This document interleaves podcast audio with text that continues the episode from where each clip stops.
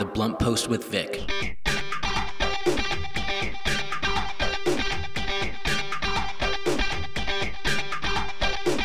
Good morning, happy Monday, and welcome to the Blunt Post with Vic. I am your host, Vic Gerami, the editor and publisher of The Blunt Post. The Blunt Post with Vic is a program that covers national, regional, and local headline news, offers analysis and commentary, and I interview members of Congress, local elected officials, and other high profile public figures.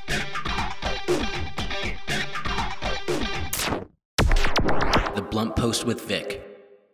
Baroness Carolyn Cox is a crossbench life peer who has sat under this title in the British House of Lords since March 1983. Baroness Carolyn Cox became a life peer in 1983 for her contributions to education and has served as a deputy speaker of the House of Lords from 1985 to 2005. Lady Caroline is also the founder of an organization called Humanitarian Aid Relief Trust. Baroness Cox's humanitarian aid work has taken her on many missions to conflict zones, allowing her to obtain first-hand evidence of human rights violations and humanitarian needs. Areas traveled include Artsakh, also known as Nagorno-Karabakh, Sudan, Nigeria, Uganda, jungles of Burma, and the communities suffering conflict in Indonesia. Lady Cox, Good afternoon. We're from here. Where are you? Good afternoon to you. I'm in Los Angeles. It's good morning to you. Uh, thank you. So good to see you in person. Well, it's good to see you as well. I just get myself a couple of cushions because I'm only half on screen. Yeah, get comfortable. How are you? Oh, never been fighting fit. Yeah, fighting awesome. fit. Living too busy in my life because, well, there's all the tragedies of Armenia and Artsakh, of course but also we work in other countries. And they've all exploded into terrible situations like Sudan has just gone up in war, Burma, Myanmar, uh, that is suffering from horrendous military oppression and killings, and uh, Nigeria. Yes. Thousands of people killed, and none of it gets covered on the media. But we have partners there, so we do visit and we do um, try and take aid and advocacy. Yeah, I was reading up on your latest developments and your your schedule, and I thought, wow, I can't, I just can't imagine almost all the work that you do throughout the world. Um, of course, you know, I'm most familiar with your work in Artsakh. You are, you know, I just got back from Armenia. I was shooting there, finishing up my uh, documentary, and just people just love you so much. You're really an icon. There's no one like you in in all of the world that has done so much for Artsakh, the Armenian people, for human rights and justice. It's just really incredible. I'm so honored. You know, I've interviewed some of the most high profile members of Congress, and some of them are members of the Armenian Congressional Caucus. And they've done great work and they fight the good fight, but no one has done what you've done on the ground, in person, face to face uh, I'm truly, truly honored. Well, I just want to say thank you to the Armenian people for holding a front line of freedom for the rest of the world, who paid us a high sacrifice for it and still do and still are. And I thought that, was it Sizzle you called it, that little short section of film you showed was brilliant. Oh, thank Absolutely you. Brilliant. Superb. I mean, it really did get some of the agony and the anguish but um, I look forward to seeing the whole thing because it's so powerful. Thank and you. it breaks my heart. Um, well, thank you for putting truth on the record. I just wish we could get the international community to bring forth the necessary responses from Azerbaijan or impose sanctions, one or the other. It's, it's, very challenging. We're going up against uh, oil money yep. and a friend of Azerbaijan, uh, Turkey, which is in NATO. It's a very it's a very challenging thing to go against is. So I wanted to ask you, as a non-Armenian who's been going to Artsakh, what's your perspective on Artsakh, the people, the land? Well, I have an enormous respect and affection for the people of Artsakh. Uh, as you know, the land is historically Armenian. Some of the oldest Armenian churches and uh, various sort of um, well, evidence that Armenians have been there for centuries and centuries. And when Stalin took his policy of creating oblasts and relocating people in uh, regions in not very friendly context. Of course, um, Artsakh was cut off from Armenia and put inside Azerbaijan. And then since then, they've had a difficult time. They had the um, very intense war in the early 1990s. I was there many times during that war and uh, tremendous suffering uh, with the characteristic Armenian resilience and courage. Uh, the people um, pulled themselves out of that dreadful situation and rebuilt Artsakh uh, very well and um, also um, generated and maintained the fundamental principles of democracy, human rights, uh, and so on. So it was doing as well as could be expected under the circumstances. And then, of course, this 44 day war broke out, and uh, the suffering is continues to be and will be for time to come, certainly very, very great. So, my appreciation, as I said at the beginning, uh, to your people that you've held a front line of faith and freedom for the rest of the world, paid a high price for it, still paying a high price for it, and you're not getting the support you should get from many members of the international community. This is the Blunt Post with Vic on KPFK 90.7 FM. I'm your host, Vic Gerami, and you're listening to my interview with Baroness Carolyn Cox. We all have different sort of ideas and such, but what do you think happened? What got Azerbaijan and Turkey to think that they can orchestrate something like this in 2020 and you know in 44 days just really bulldoze through this land and kill so many people. Uh, from from sort of like the international perspective of how this could have happened. Well i think they reckon they could get away with it with impunity. And also they had the military resources to ensure military success. So I think, unfortunately, both of those proved true. Um, they have got away with impunity, with horrendous war crimes and crimes against humanity, which they did in the war in the 1990s as well, um, with impunity. So I think they could fairly well uh, count on impunity. And then, of course, their massive military resources, helped by Turkey, and with the massive use of drones.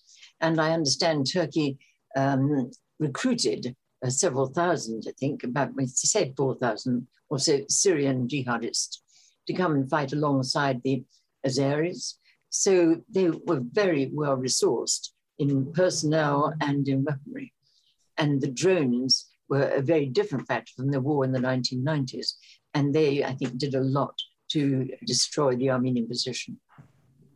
Yeah, that was a very good uh, explanation of, of what happened and how this was possible. Um, how about the agencies such as European Union, uh, United Nations, OSCE, Council of Europe, European Parliament? Uh, what do you think about their uh, what I call the deafening silence during this? I think I, could echo your words. Um, there have been blatant war crimes and crimes against humanity, and nobody so far has taken Azerbaijan into account. The British government, um, I raised this issue with colleagues many times in the British Parliament, and all they say is, well, we're talking to President of Azerbaijan, we're talking to President of Armenia, and it finishes with the talk. And uh, they've done nothing action oriented to bring about any change, and particularly what's worrying everyone, I think, is the impunity with which Azerbaijan continues to hold prisoners, detainees, soldiers, and some civilians, and treats them appallingly. And it's getting away with that, although it's breaking the uh, agreement in the ceasefire. When the ceasefire uh, was signed, it required both sides to return all prisoners. Right. Well, Armenia did, and Azerbaijan has not, and still has many. And I think one of the most brutal uh, aspects is in a number of cases when they've captured a prisoner, they would take his phone and then they would carry out atrocities uh, and maybe even killing, and then video that on the phone and send it back to his family. And I was speaking to a lady in Armenia and she lost her husband. Said, I just dare not look at my phone. And those are appalling crimes against humanity. Yes. I'm I'm once again just impressed with just how much you know and, and how detailed you know about what's been happening. It is definitely tragic. And uh, I'm I'm is it the the fact that all of these bodies, all these agencies who are supposed to uh, you know, who, who, are supposed to really look at this and do something, especially the OSCE. Uh, is it because of Azerbaijan's oil, do you think, and money and uh, all of that that's really tilting uh, the level, the powers here? Well, it's certainly a major factor with the UK government. Um, way back in the previous war in the 1990s, I brought back photographs of children shredded by cluster bombs. And I said this on the floor of the House, so I'm not saying anything that's not been known in public. And I took these to a very senior person in the Foreign Office. I don't say who because it's an unofficial briefing, but I showed these photographs and I said, Will the British government make representation of the government of Azerbaijan to stop dropping cluster bombs on civilians? It's against international law. The reply no country has an interest in other countries, only interests. We have oil interests in Azerbaijan. Good morning. Well, I mean, I quoted that on the floor of the House without giving the name, and I said, I'm ashamed to be British. I'm not naive. I can understand commercial interest. I can understand strategic interest. But I don't think it's the long term interest of any nation that those override completely concern for human rights. I don't think the majority of British people would want oil at the price of cluster bombs on children, at least without saying something about it. And I think we're in exactly the same position as you were there in the early 1990s. Wow. I uh, my radio show uh, is called The Blunt Post with Vic, and my publication is called The Blunt Post. It's good to uh, it's good to know that you are very blunt too. I just uh, I'm so uh, I, I, admire that so much that you don't sort of uh, filter or sugarcoat anything. Um, well, you can't. It's too serious, and it's too such terrible suffering. You can't minimize it. Yeah why Armenia? You you know there's so many different uh, atrocities happening throughout the world. What has made you such a great? I don't even have a word for it. You know, I feel like you're the caretaker. You're the I don't know the guardian of Artsakh. Why Artsakh? Well, just to rewind the tape a moment, and I introduce myself. I always say I'm a nurse and a social scientist by intention, a baroness by astonishment. I wasn't into politics. As the first baroness I'd ever met. You wake up one morning and find a baroness looking at yourself at the bathroom mirror. It's quite a shock. But obviously, it's a privilege because it means you speak in the House of Lords, the upper house, as it's called, of the British Parliament. So, how do I use this privilege? And the idea came very clearly it's a wonderful place to be a voice for people whose voices are not heard. And so I've tried to use my role there um, I'm, I'm, 84, so I've been there for a good many years. Can't believe it. I was introduced in 83. So, um, but anyway, right. Tried, tried to use, thank you, use that role. Um, and in the early days, I was getting behind the Iron Curtain in Poland, a lot of work in Poland, the Medical Aid Poland Fund, and the Jagiellonian Trust taking things in and out, which academics and other people wanted, which they couldn't get by any other means, but we never mixed the two. And then I got to work in Russia, where there was a desperate need for help for orphaned and abandoned children who were not given any care at all, uh, physical care, not hardly any. And when they reached the age of leaving an orphanage, uh, they had nothing. They, had no, they were, many were labeled oligophrenics, little brain, and therefore they were denied an education beyond basic literacy. And so they couldn't do any job, and they were really the kind of slave labor of the Soviet Union, huge numbers. And then toward, as I was doing that, I got contacted by Yelena Bonner-Sakharov, and she asked me if I would speak at a big conference on human rights that she was organizing in Moscow. And it was Rostropovich played the opening concert. I mean, it was high quality stuff. And then I was chairing one of the sessions, and Zori Balayan, one of the great Artsakh leaders, was there. And he described how the Azeris had started their Operation Ring encirclement of villages and townships, and in bombardment and rounding up the civilians and doing nasty things to them and stealing all their properties and driving off their land. And he gave us the names of all, I think it was 14 at that time, that had suffered. I, I wouldn't sit, stand by that 14 in court. That's a, a, memory, but it was a figure in that area. And um, they all suffered this terrible Operation Ring, and the helicopters would fly overhead and the black forces of Azerbaijan carried out atrocities. And, and yeah, I reported this to the full conference. And I was asked to lead a delegation down to Armenia. And um, we went with Zori Balayan.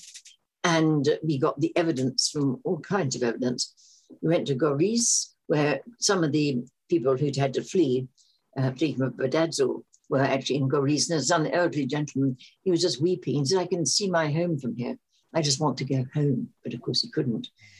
And um, then we went up um, further north in order to cross the border into Azerbaijan. And so you could say we've been both to Armenia and Azerbaijan, which is important. And um, we did cross that border and a bit unofficially, but we, we related to the um, Azeri forces there.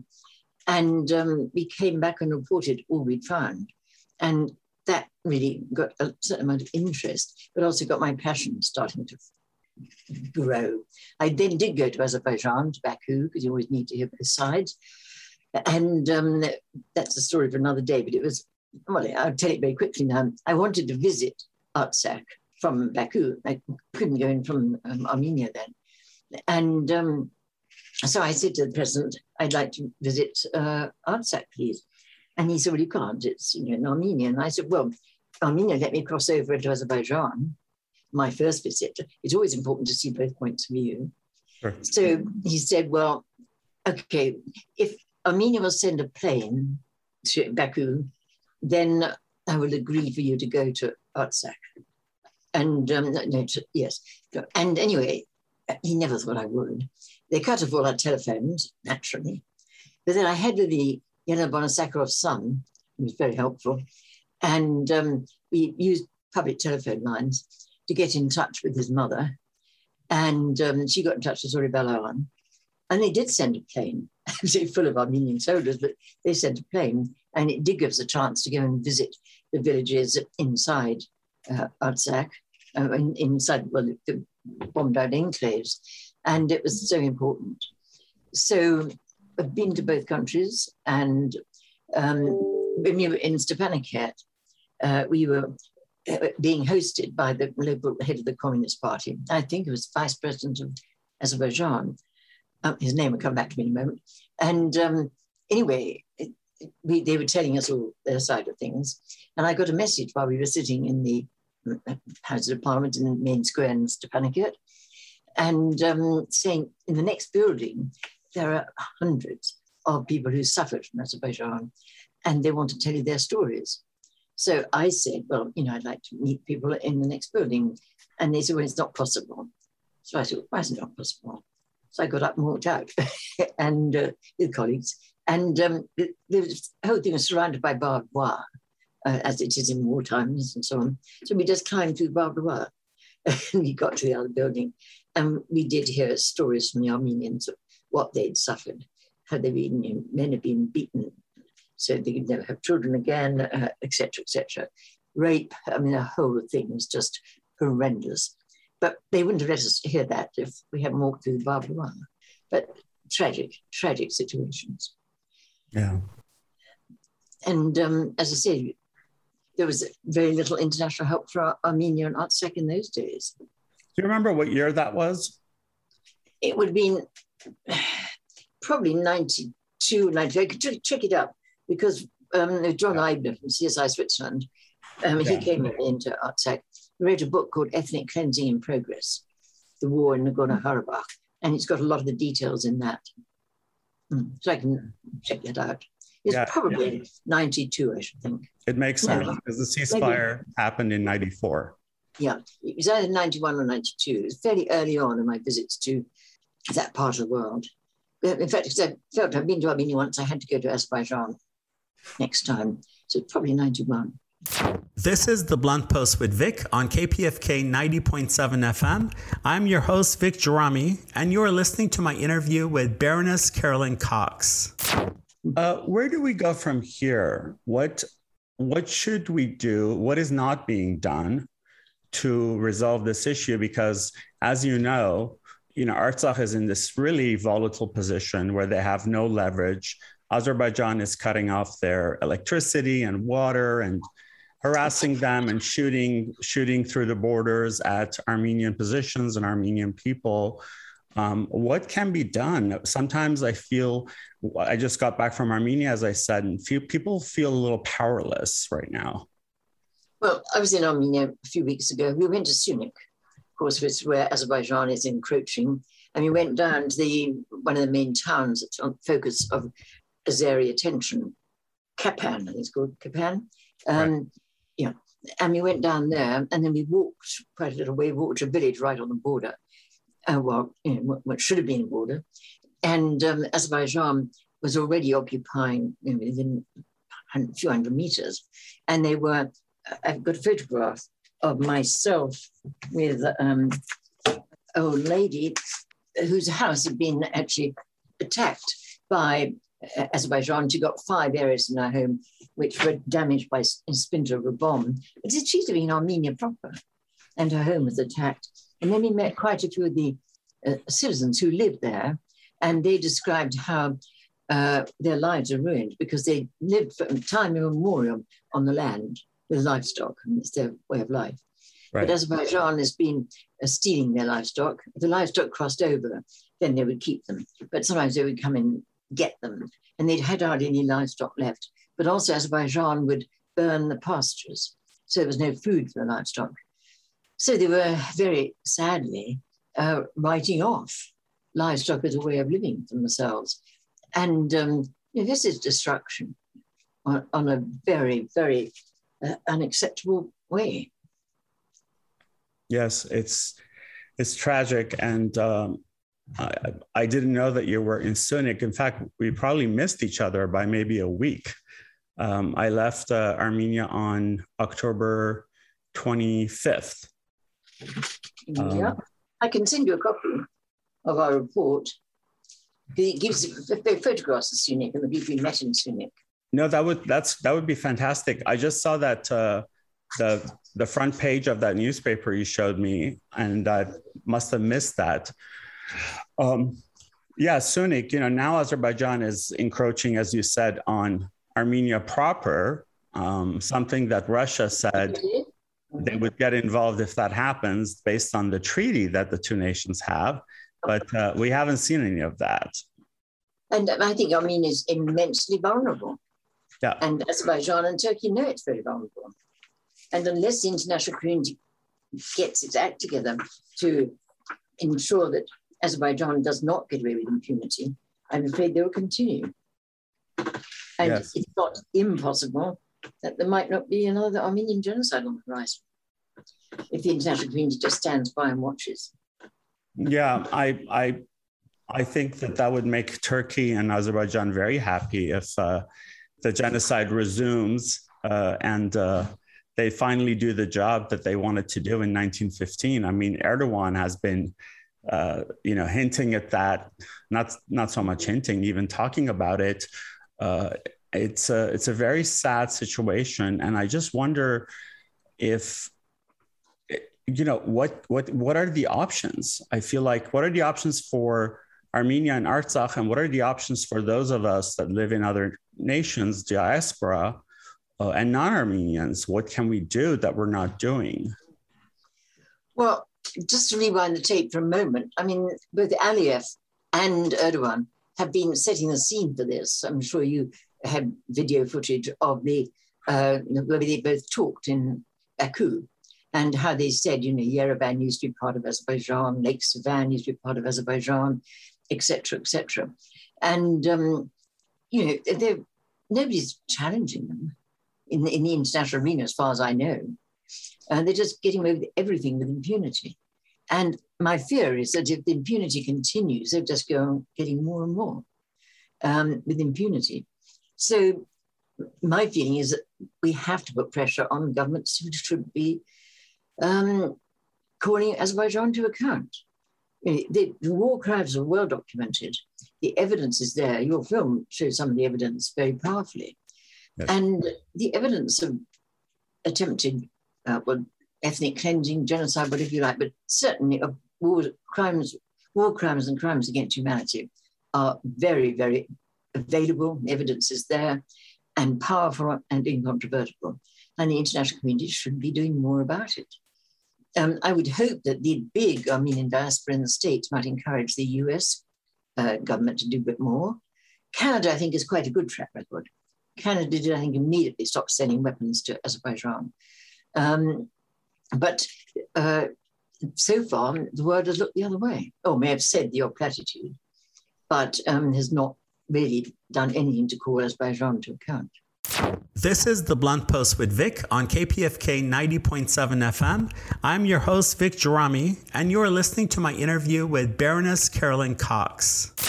Yeah, you're absolutely right. I, um, you know, we have a pretty, pretty sizable diaspora here in the US, and we do the, you know, I think the best that we can. We, we could all do more, I think. But I was speaking with, um, uh, you know, a congressman about this, and he said the way the U.S. looks at uh, Artsakh, Armenia, is more of a sort of a broader regional issue, and it's kind of like a chess piece, which is, um, you know, I, I, that's really sad to see, because um, it, it's it's kind of both sidism. You know, it's it goes back to uh, nations doing what's best for their own self interest. It goes back to uh, not acknowledging who is the oppressor and who's the oppressed. Uh, mm-hmm. if you're going to look at it as a chess piece and see uh, what the power struggle is and, and do best accordingly to your self interest, uh, uh, in this case being the US, it's a very and as you said, Armenia is vulnerable because there's not a lot of leverage power. They, you know, Armenia doesn't have oil doesn't have a lot of natural resources. Whatever mines it has, it's lost to Azerbaijan. Um, and Russia, which was supposed to be an ally, as has uh, you know is playing all three sides. You know, which is ultimately Russia's playing Russia's side. They're doing what's best for them. Uh, although I think, just like in, I think they all, all these parties know the reality, whether they admit it or not, is a whole other issue. Um, I'm, I'm told that Russia is doing a good job on the peacekeeping side mm. in Artsakh. I think the, the people of Artsakh do appreciate that. I mean, it's their role, but I think they're not violating it. They're, they're doing it honorably, I think, which is helpful in the short term. But it's where we go from here. And the other thing that I think is so uh, outrageous and um, deserves to be called to account is the celebration of the victory in Baku the Victory Park, you know, and the brutal, horrendous things that the corridor of um, the helmets of Armenian soldiers who've been killed. And uh, just walking down that, there's a, a well publicized photograph of Aliyev walking down that corridor of helmets of dead Armenian soldiers. And then the mannequins, which are made to look grotesque and often in very uncomfortable situations. And then I, the kids, as I'm told, are encouraged to go and beat them up and uh, show their hate. And this is this is a hate crime and war crime. Yes, it's it's outrageous. It's egregious. Just just hearing you say it, it brings it all back. It all yeah. it just brings it all back. It's so um, it's so fresh, you know, for ever since September 27th of last year, I've lived this. I've, I've, my entire life has been this. I've watched the videos, I've seen the footage. It's, uh, it's just astounding, astounding that, uh, you know, um, one of the things that sort of amazes me is last year, uh, President Biden uh, fulfilled his campaign promise to recognize the Armenian genocide, something that the House and the Senate had done. And he did. But a week later, he and Secretary Blinken turned around and uh, lifted Section 907 and supplied $100 million worth of military equipment to Azerbaijan. It just, it just baffles me um, when I see, uh, you know, and I'm a Democrat. I voted for uh, President Biden, but it just baffles me when politicians really say one thing from a podium, you know, and do just the complete opposite. Yeah. I mean, it's very challenging and very, very heartbreaking for the Armenian people because yeah. they, you know, someone who could have been a fair ally for them and did recognize their genocide uh, is now, it's saying, arms to Azerbaijan and is making life more horrific for the Armenians, which yeah. is you know, so tragic. Yeah. Lady Cox, what question should I have asked you that I haven't? What would you like to share? We've asked some good questions, enabling me to share a lot. But I would like to see more pressure, I think, from the diaspora. Um, I mean, we've got a small diaspora in the UK, and it's good, uh, but you've got a huge diaspora.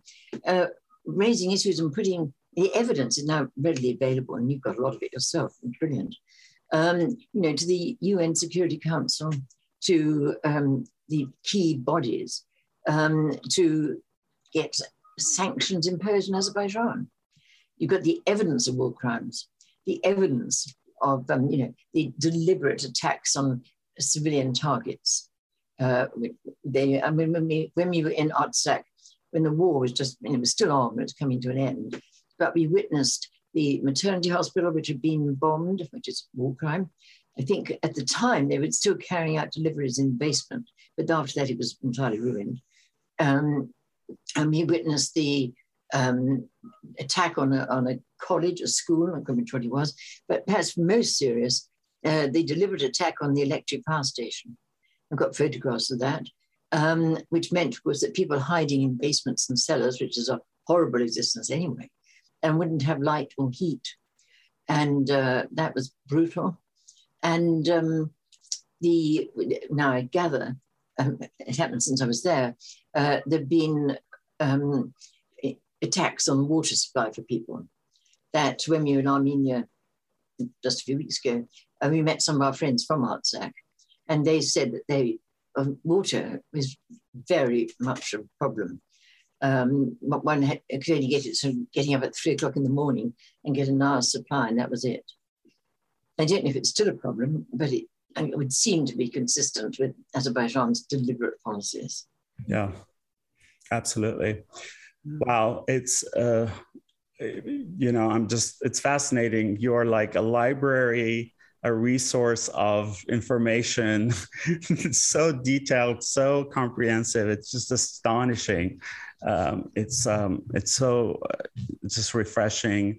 I think um, you give hope to those people who are very close to being hopeless, who are who feel powerless, who feel forgotten, who feel um, that the world has sort of turned a blind eye, um, and you know you're just a beacon of hope, uh, and you're one of very few. In fact, well, you're very, one of very few, but no one comes to your level, and that's why this is so special to me because um, I can't fathom this documentary without you.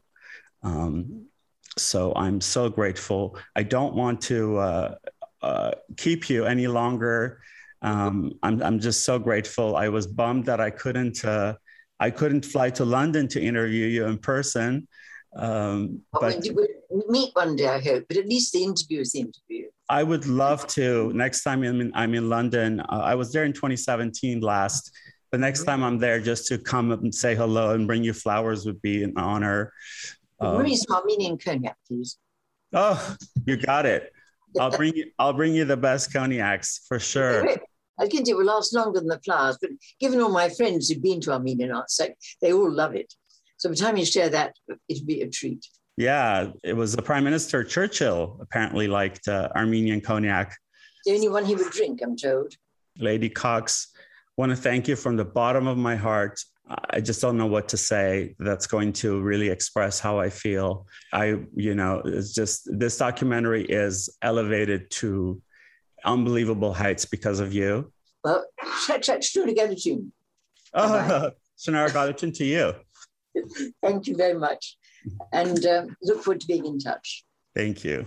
That was my interview with Baroness Caroline Cox which was truly a dream come true. It's always such an honor, privilege to interview someone that you've admired for so long. And she's definitely one of the top 10 people for me. I'm super grateful. Thank you so much, Lady Caroline, for your time, for your humanity, for all the work that you do. And I hope to speak with you again soon. The Blunt Post with Vic. In 1998, Congresswoman Barbara Lee was elected to serve California's 9th congressional district, now the 13th, in a special election. In 2001, Congresswoman Lee received national attention as the only member of Congress to oppose the authorization for the use of military force in the wake of the horrific events on September 11th. Congresswoman Lee has been a fierce advocate for ending HIV and ensuring an AIDS free generation. Congresswoman Lee is the only African American woman in Democratic leadership serving as co chair of the Policy and Steering Committee. As co chair, Rep. Lee works to ensure that committees reflect the diversity, dynamism, and integrity of the Democratic caucus. Uh, Congresswoman Lee, uh, thank you for being on the Blunt Post with Vic this morning. How are you doing? Yeah, doing great. Nice to be with you. Thanks for uh, thanks for taking the time. Much appreciated. Lots is happening in this sort of transitional period. Hopefully, I, I haven't yet said sort of like the ending of COVID, but transitional, maybe even escalating. Unfortunately, this period, and uh, I know that you're super busy. So, before I sort of ask you any specific questions, uh, what's your perception? How do you feel about where we are today? I think where we are today is a turning point, a defining moment. We could either go backwards and uh, regress in terms of our attempt to crush this virus or move forward. And it's so important that we encourage people to uh, get vaccinated. And I think it's important also to recognize that uh, we've got to continue with um, our health protocols, which have been stated by CDC and by our state, by local communities, because this Delta variant, uh, we see what's happening, and it's um, a variant that is novel. The, the, science is evolving every day, and we need to make sure that um, we keep ourselves, our families, and our communities safe by following the, the guidelines and getting vaccinated and doing everything that's required. We'll get through this but everyone has to do their part. Otherwise, uh, it's going to take much longer. Yeah, absolutely. And we'll sort of have another major crisis like we did last year. Uh, thank you for that. I want to go back, uh, um, Congresswoman, to well, what you did um, almost 20 years ago. It's the 20th anniversary is coming up uh, when your legislation it uh, it repealed the 20, uh, 2002 uh, authorization for use of military force against Iraq, which seems such a long time ago. Um, that was a huge victory for you, and the 20th anniversary is coming up. For those of us who don't know, you know, too much about it, uh, would you elaborate? Sure, thanks, Vic. And there were two authorizations. One was 2001, which uh, was passed by Congress uh, in three days. It was a blank check that gave any president the authority to go to war forever. That was the one that I voted uh, against, uh, and no one else voted with me. Everyone voted no. I mean, everyone voted yes. Excuse me, I voted right. no because it did give over authority uh, to any president to uh, wage war, and that's unconstitutional. Every um, time the president needs to uh, use force, he or she needs to come to Congress. But that authorization was the 2001. The 2002 authorization is an authorization that was passed in Congress that would authorize the use of force against Iraq. And for those of, who don't remember or who weren't even born during that period, mm-hmm. uh, there was this whole effort by Secretary of State Colin Powell, um, President Bush, to mislead the public. Actually, they lied. They said there were weapons of mass destruction in Iraq, and we knew there were none. Um, and we tried to stop them because the inspectors were there in, investigating and inspecting Iraq to determine whether there were or not. And so I offered an amendment to the, that authorization that said just let the inspection process play out let the inspectors complete their their work and then we'll determine what to do next well of course i only got 72 votes for that amendment but had it passed and had it uh, become law we would have learned that there were no weapons of mass destruction in Iraq. That was the purpose of that authorization, period. And it was based on a lie. And so I've been trying to repeal both of them since then. And I've been able to repeal the 2001 and 2002 and appropriations bills and then authorization bills. And this, but we never could get them through the Senate and to the White House. So this year, once again, my bill to repeal the 2002 authorization, which was the Iraq resolution authorization, passed through the Foreign Affairs Committee. It passed through the off the floor with, I believe, 260 some votes. Uh, so it was a good bipartisan vote. Now it's in the Senate. And uh, of course, well, when it was in the House, the president and the Biden administration issued uh, what they call a SAP, Statement of Administration's Policy, supporting repealing it. So they supported my bill, which they don't support a lot that comes to the floor, but I was right. very pleased that they did. So we got it into the Senate. I've talked with Senator Kaine. So Senator Kaine now uh, is working on a Senate version, which uh, got off of the Senate floor. And I spoke with him this week, and so um, we're cautiously optimistic that we'll be able to bring it to the Senate floor, maybe, who knows, in September, maybe. But um, also, it's bipartisan, and uh, hopefully we'll be able to build enough votes in the Senate to get it to uh, the president's desk. And if we do, uh, he indicated he would sign it. And so this would be a major, major victory for those who have understood for 20 years now that the Iraq war was based on lies. There were no weapons of mass destruction. And we sent our young men and women into harm's way. They did everything they could do we inserted ourselves into, uh, you know, a war in Iraq, where a civil war where we should have never been. Countless refugees, countless um, Iraqis dead as a result, destroyed their country. And why did we do that? I'm glad that you went there because um, I do remember all of this. I remember the case that was made, and I remember the UN inspectors repeatedly saying they haven't found any evidence. of course, later we learned that soon after uh, President Bush took office, he instructed his cabinet to find some sort of a reason, some sort of a something that ties uh, Saddam Hussein to uh, some sort of a crime to give him reason to go in there. It's very sad. Uh, history repeats itself from Bay of Pigs to uh, you know Cuban Missile Crisis and Iran Contra. It just keeps happening, and uh, thank goodness for uh, elected official like yourself who is willing to stand alone uh, and vote, uh, or, or, I should say, vote no for something that um, something that's just giving way too much power to one single person. I remember in that time post 9 11, uh, it was this sort of weird uh, fear mongering period when we as Americans, if we said no to anything having to do with the Bush administration, uh, by God, we were not patriotic. And, uh, you know, you were, we were either with them or not with them or against them. Um, so, congrats on that. I hope uh, with now having a, a, very narrow Senate majority, um, that that will pass and get to President Biden. And next, um, you know, we talked a little bit about COVID, and of course, so many Americans lost their jobs in last year and this year. And there's been some movement, there's been some improvements this year, at least so far.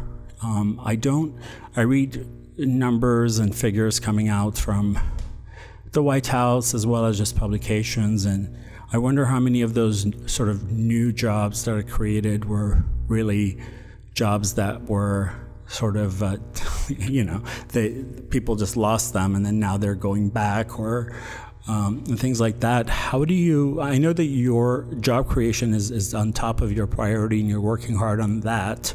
Uh, how do you see the situation right now? Sure. And I think uh, what's important is to recognize how we've worked with the Biden Harris administration to make sure that um, people's economic security wasn't totally destroyed during this deadly pandemic. And so we passed several bills that would fill in the gap and help people through this terrible period through the American Rescue Plan, through the CARES package and other packages to help with the extension of unemployment benefits, Uh, to help with again eviction, um, an eviction moratorium, which we'll talk about in a minute, and also to make sure that um, when that caregivers and people in sectors that uh, essential services uh, who are providing those essential services so that communities could survive through this period that they're protected. Uh, and that small businesses receive the type of uh, not necessarily loans but grants to pay their employees such as we provided resources for restaurants but also for small businesses, minority owned businesses, women owned businesses to make sure that they uh, are able to at least make payroll and to survive during this period. Having said that, many have gone on a business. I know it was estimated a couple months ago that about 40% of African American businesses just went totally under. Because the first tranche of the resources, there were so many barriers there that uh, the big corporations got access to the money that we had provided right. for relief for, for businesses. So we had to go back and make sure that we set aside, I think it was 60 billion for specifically on the type of businesses, the mom and pop businesses, those that keep this country going, but don't have necessarily huge bank accounts or access to SBA loans or, you know, the traditional banking systems and financial systems that, that the big businesses have. So it's been really hard uh, for people of color and and people who are running small businesses to stay afloat. So uh, and and of course jobs have been lost. Uh, we some people can't afford even if there were jobs available. I mean, the cost of childcare, especially for women who have uh, all the reports are showing that uh, they have not returned to the workplace because of taking care of their families and their children. And so we're trying to make child care a priority in the American Families Plan because uh, women uh, and men need need good quality child care for their kids so they can go back to work. And finally, let me just say we need uh, the minimum wage um, raised, uh, you know, to a living wage. And what is what we've learned and seen during this whole period is that um, people were paid such low wages until they, they couldn't even meet their obligations. They'd have to work two and three different jobs. And so, with the Biden administration, they, we talk about building back better, but progressives say, yeah, we've got to build back better and bolder so that we don't get back to where people have to work two and three jobs just to survive Indeed. to take care of their families. That's just unacceptable in, in this uh, wealthy and powerful country. Much wealthier than some of the nations that have those um, those social programs in place and have the yeah and and Vic, and let me just say sure. here, I believe in a universal um, income, a guaranteed annual universal income, because we have to have a floor that people can't fall beneath.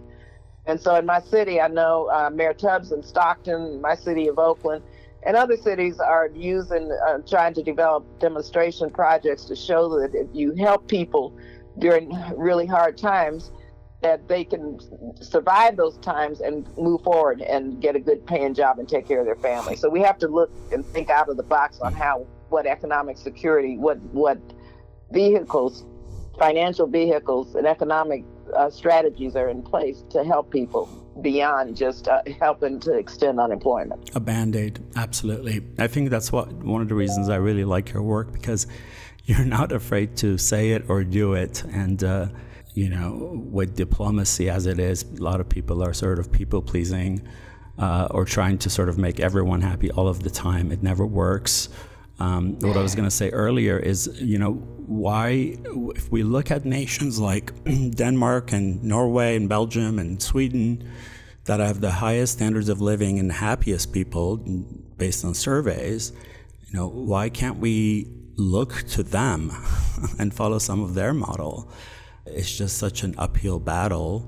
Well, Vic, let me let me just say this: those countries don't have large numbers of African Americans and people of color. Okay, uh, we have issues in America of systemic racism, right, and especially historical racism course. For African Americans dating back 401 years ago to the Middle Passage.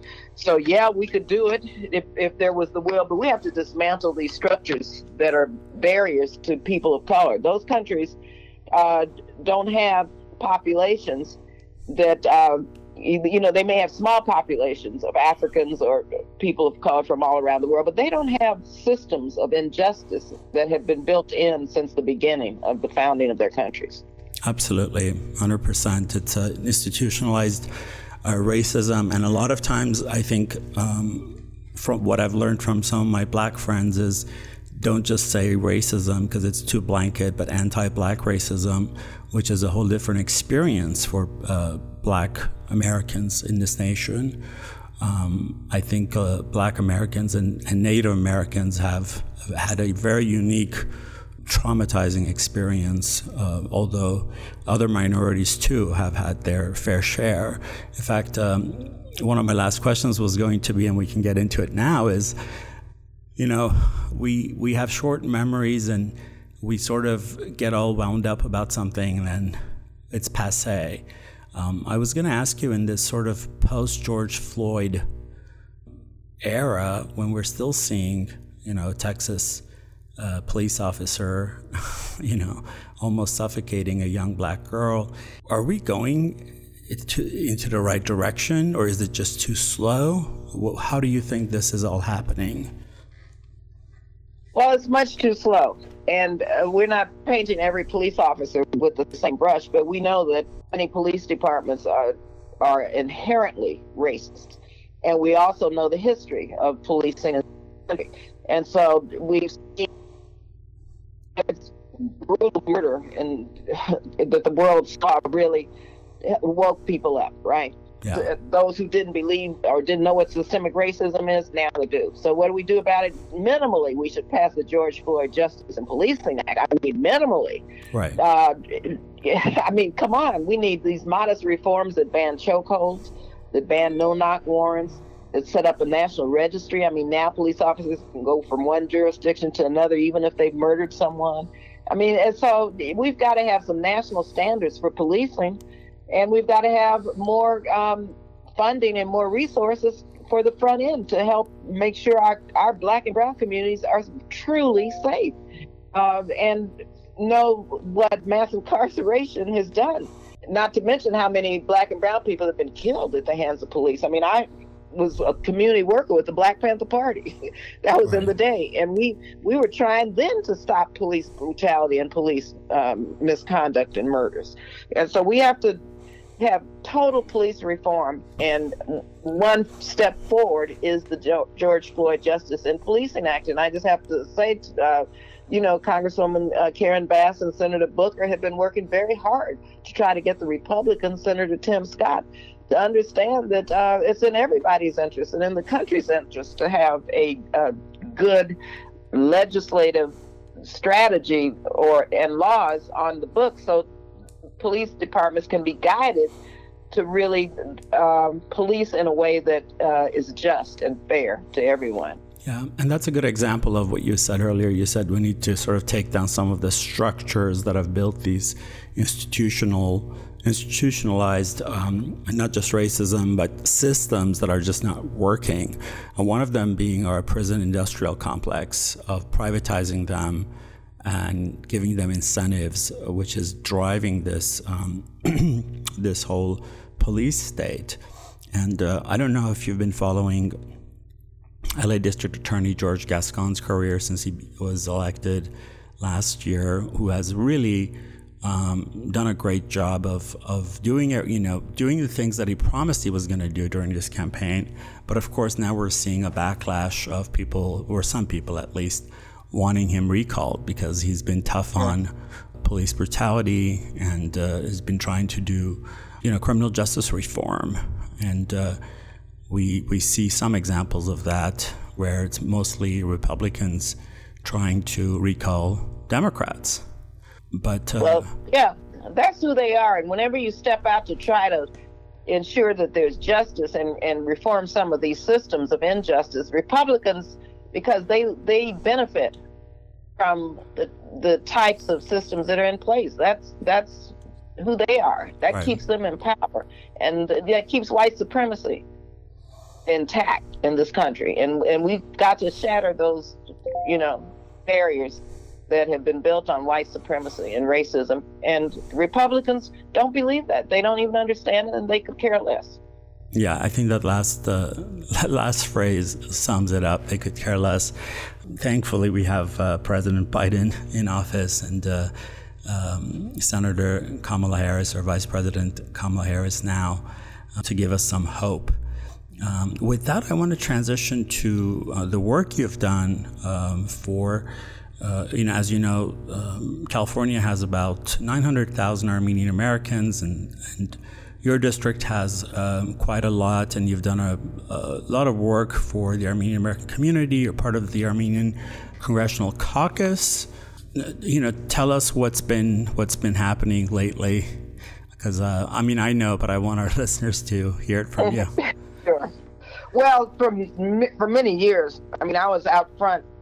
I remember in the Foreign Affairs Committee years ago, Appropriations Committee. I actually chaired the subcommittee on foreign operations, which funds all of our non-defense related. Um, but I was one of the first to fight to declare um, the genocide that um, what happened in Armenia was a genocide. Right. And uh, I've had a vis- uh, the privilege to visit uh, Armenia in 2019 with the House Democratic Partnership. Course, we're uh, engaging in um, with the Armenian parliament to help strengthen its democracy.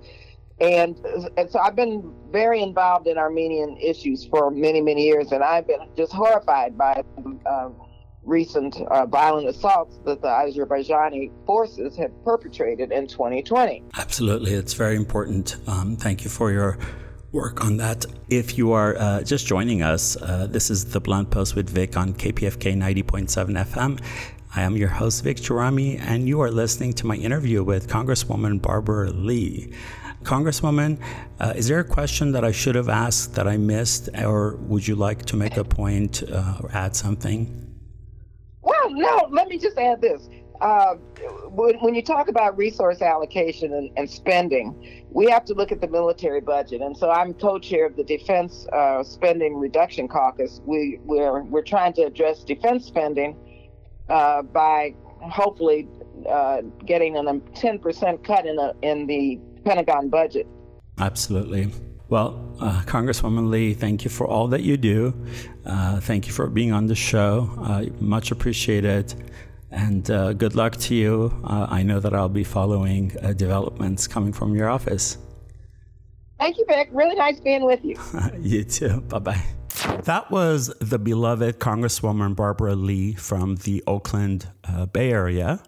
Her directness, her willingness and courage to speak the truth uh, is so refreshing. Um, I really enjoy having her. This was her second time on the Blunt Post with Vic. Uh, Congresswoman Lee, thank you so much for being on the show. Before we go, I'd like to thank my producer, Ricky Herrera, without whom this show would not be possible, and KPFK, the station that brings you unfiltered and commercial free news, opinion, and hopefully some inspiration. Thank you for joining me today on The Blunt Post with Vic. Tune in next Monday at 6 a.m. for another episode. For more information, please visit thebluntpost.com. You can also follow me on Instagram and Twitter at Vic at V I C G E R A M I. Thank you. The Blunt Post with Vic.